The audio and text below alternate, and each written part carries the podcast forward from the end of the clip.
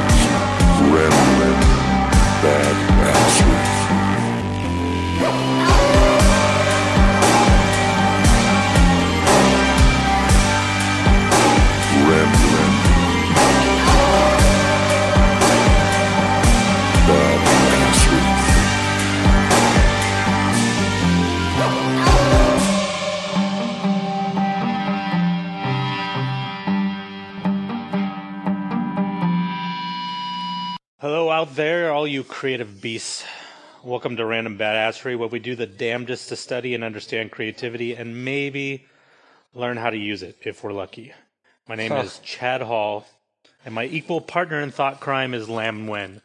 Lam, Hello, how are you? I'm doing. I'm doing. I've had a hard couple of weeks, um, but you know, um, considering our subject for this week, uh, it was very appropriate for me to have Bob Dylan playing in the background for pretty much every difficult thing I've dealt with for the last two weeks. Yeah, I've, I'm overloaded on Bob Dylan right now. Yeah, I mean, I, I thought that that was possible, but to be honest with you, I feel like you have to be in the right mindset. Like a lot of the things we've talked about in the past with certain pieces of art or you know certain books that we've read, you have to be ready to consume them. Um, and I think that uh, the stuff that's hap- happening politically, as well as some of my own personal um, epiphanies, I guess is the best way to put it, um, are very in line with some of the, the classic Dylan stuff from the 1960s when he was really, really um, punching into the, the, the political side of the world and, and kind of fighting the power, for lack of a better way of saying it. Yeah, I know. Going through the protest period was oddly, um, I don't want to say appropriate because we try not to be political in this show at all. Um, I mean, obviously we have our own personal opinions, but that's has nothing to do with creativity. But it it was whether you agree with it or not, it was oddly apropos. Um, and it, it's I'm, I, I found myself actually today thinking, I'm like, I wonder what Bob Dylan now is thinking right now, 'Cause he's gone through a lot of changes we'll we'll go into this more, but he's gone through a lot of changes, and I'm not even sure where the man stands on anything now. He's changed so much in the last 75 years. Sure.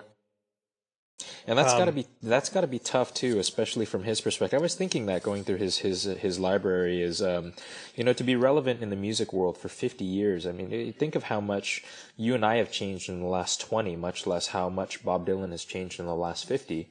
Um, and considering some of the time in, in which he, he was making his way through the artistic world, there was a lot of stuff changing in this country. So it's it's Oh, very interesting incredible. to see to see the the amount of effect that has both on him as a person as well as on his music. And speaking of changes, before we go full into Bob Dylan, uh, for those of you out there who maybe follow us on social media or maybe chose not to because we sucked at it, uh, we've made a concerted effort to actually change that. Lamb, you want to explain a little bit? Yeah, I'm. I'm. Uh, you know, I, obviously from from my own perspective, I've I've used um, Instagram quite a bit for my own stuff, um, and it, it made it only made a lot more sense for me to jump back into it from from my side as um, for random badassery as well. So what I want to try to focus on is to not just you know highlight the things that we we do on the episodes. Like for for for example, the previous episode uh, was Ian McKellen, so quite a bit of Ian McKellen is currently on our Instagram. Uh, but moving forward, I want to put you know interesting pieces of artwork we find, or uh, pieces of artwork that both Chad and I are producing on our own ends.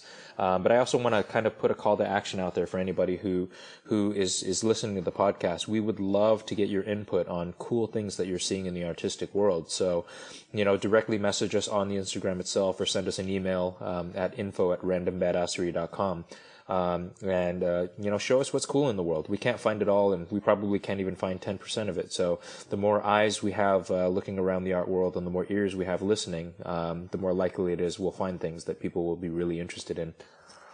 And on the other side of it, what's what's actually really interesting is um, a lot of well, I'm, I'm making a supposition here, but a lot of podcasts and a lot of shows and stuff like that out there, they have one person running all of their social media. Um, we pretty much abandoned Facebook just because it was. I don't have a Facebook, so I can't really Say, What are we going to talk about? what is the topic going to be? And I was, I've recommended this so many times. If you guys are not subscribed to Red Hand Files, which is Nick Cave's newsletter, where people send in questions and he answers them, it is one of the most enlightening things on the internet out there. And I was reading that earlier today, and it's it's really funny because the guy is a poet that's writing in, and he's saying that his girlfriend doesn't like to read his poetry because um, because she doesn't want to hear him talking about the quote lusty girls on the subway. and uh, so Nick Cave suggests to him, he says uh, something, you know, he says, well, what about what's right in front of you? Actually, the, the exact quote, which is shows you, uh, number one, how articulate Nick Cave is even in an email. He says, having said that, over time, I have discovered great poetic and personal value in writing about the familiar, that which is in front of you, that which you see every day, that which sleeps beside you. For often that quotidian presence is the most extraordinarily complex and dangerous thing of all. So basically, he's telling the guy, he's like, why don't you write about your girlfriend? because maybe you're avoiding that because it's hard. And that got me thinking, what is in front of me? That's a topic that I'm, you know, how many thoughts we have that, you know, I'm focused on this, this thing with this episode thing with Lamb, but then my, my mind is not only thinking about that. I'm just telling myself that's the only thing I'm thinking about. There's a, how many thousands of thoughts we have a day. And there, I, I realized there is one that's been on my mind pretty hard for even before that. Let's hear it. And it's about connecting thoughts. So, my favorite podcast, excuse me, my favorite podcast is called Weird Studies. And it's two guys talking, except these guys are, I would say, brilliant. Um, one of them is a college professor, and the other one is a filmmaker. And they just have these intense conversations about literature, movies, even sometimes they step into the paranormal. But it's so academic in um, that's that's like a negative term, but it's just so intelligent. And one of the guys had written this piece. I don't have the name of the piece in front of me, but it was about Stranger Things and watching. I think he wrote it after the first season of Stranger Things and about the significance of analog technology in Stranger Things. Mhm. How the first season of Stranger Things seems to insinuate that there there aren't computers yet because they purposely ignore there's no computers in there at all, even though that's like the age where the computer was really just becoming huge. Instead, they focus on like ham radios, Yeah. analog technologies. So he writes this whole piece about that, and I'm reading it and I'm going, like, I I believe I'm a reasonably intelligent person. What is the difference between me and him? Like, why am I not able to connect? Like, I can watch the show, but I'm not watching it going, what is the underlying implication here? And uh, the reason, obviously, I'm wondering is because I want to write more things and uh, I would love to write stuff like what he was writing there, which I know I'm capable of. But why? What is the block there? Why am I not, when I see this, why isn't it connecting to this? And why isn't it connecting to this? So th- the general topic, which I actually have more stuff on, but we'll obviously what we always do, chat about it as we go through every step.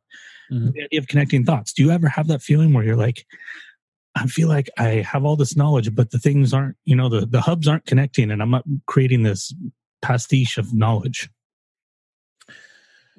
Uh, fuck yeah. I mean, I that's kind of like a daily struggle with me with you know with how my brain seems to like I've been saying to a lot of people lately. Like I feel like I'm out of sync. You know, like Mm, That's a good way to say it. I feel like my place in moving throughout this, you know, space in the universe, like I'm supposed to be fit in like the old school cutouts where you had like the the dotted line cut out of like the person and you put like the little sticker in place of that. I feel like I'm just slightly out of shifted off to the side out of that, and it's like I'm moving around, and it's like I just like trying to run in your dreams kind of thing, where it's like the Mhm. motion the motion's there but it's not really moving the way i'm intending it to go. So yeah, as I far like as to call it the fog too, yeah.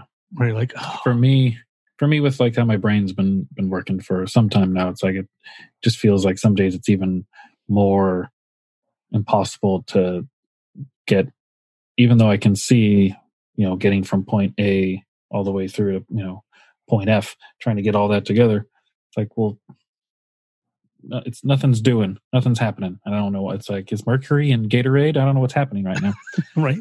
You start looking at your diet. You're like, am I deficient in, you know, oh, yeah is it this Yeah, what is- magnesium deficiency people is always talking about? People, if I can- people, I mean, yeah, people's humans people's. but no, yeah, I, I struggle with that a lot. Um, even just in communication and conversations with people, you know, it's like feeling like I should completely, totally understand what's happening, but I don't. And why don't I? Like, what what am I missing? Like, I feel like I'm there's something up with me and how I'm functioning. You know, it's like yeah, you start to question, like, like me, I'm like, do I have a learning disability? Like, right, yeah, no, am I starting like to you're come down? ninety percent of the way there, but you're like, why Yeah. can't I get that other Yeah. ten percent? You know, it's not like we're um, with no no insult to anybody, but it's not like we are people who don't articulate our thoughts on a regular basis. We- I mean, that's the whole point of the show is trying to reasonably, at some level, have an intelligent conversation. So obviously, our brains are capable of what we're expecting from them.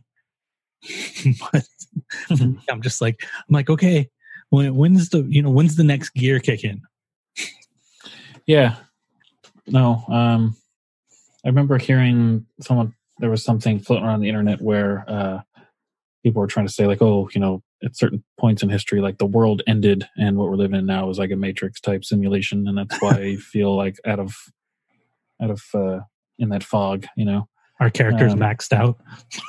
Pretty much, yeah. Or like, you know, that's why you see like a dude just standing against the wall, just like bam, bam, bam, just like, you know, homeless dudes out on the street, just walking in circles. Seems like they're glitching out. Um, you know how like when it would happen to me all the time when I turn on or get in a video game and like the perspective or um, the controls would be like swapped for somebody else. Like Mm, I'm used I'm used to the left thumb controlling like looking up, looking down, looking left, looking right, and then the right thumb controlled going forward, going back, going, you know, mhm. like the actual movement. But then you get it with someone else's, and then all you're doing is just like facing the ceiling and like walking around in like a circle or you're staring at the floor and like running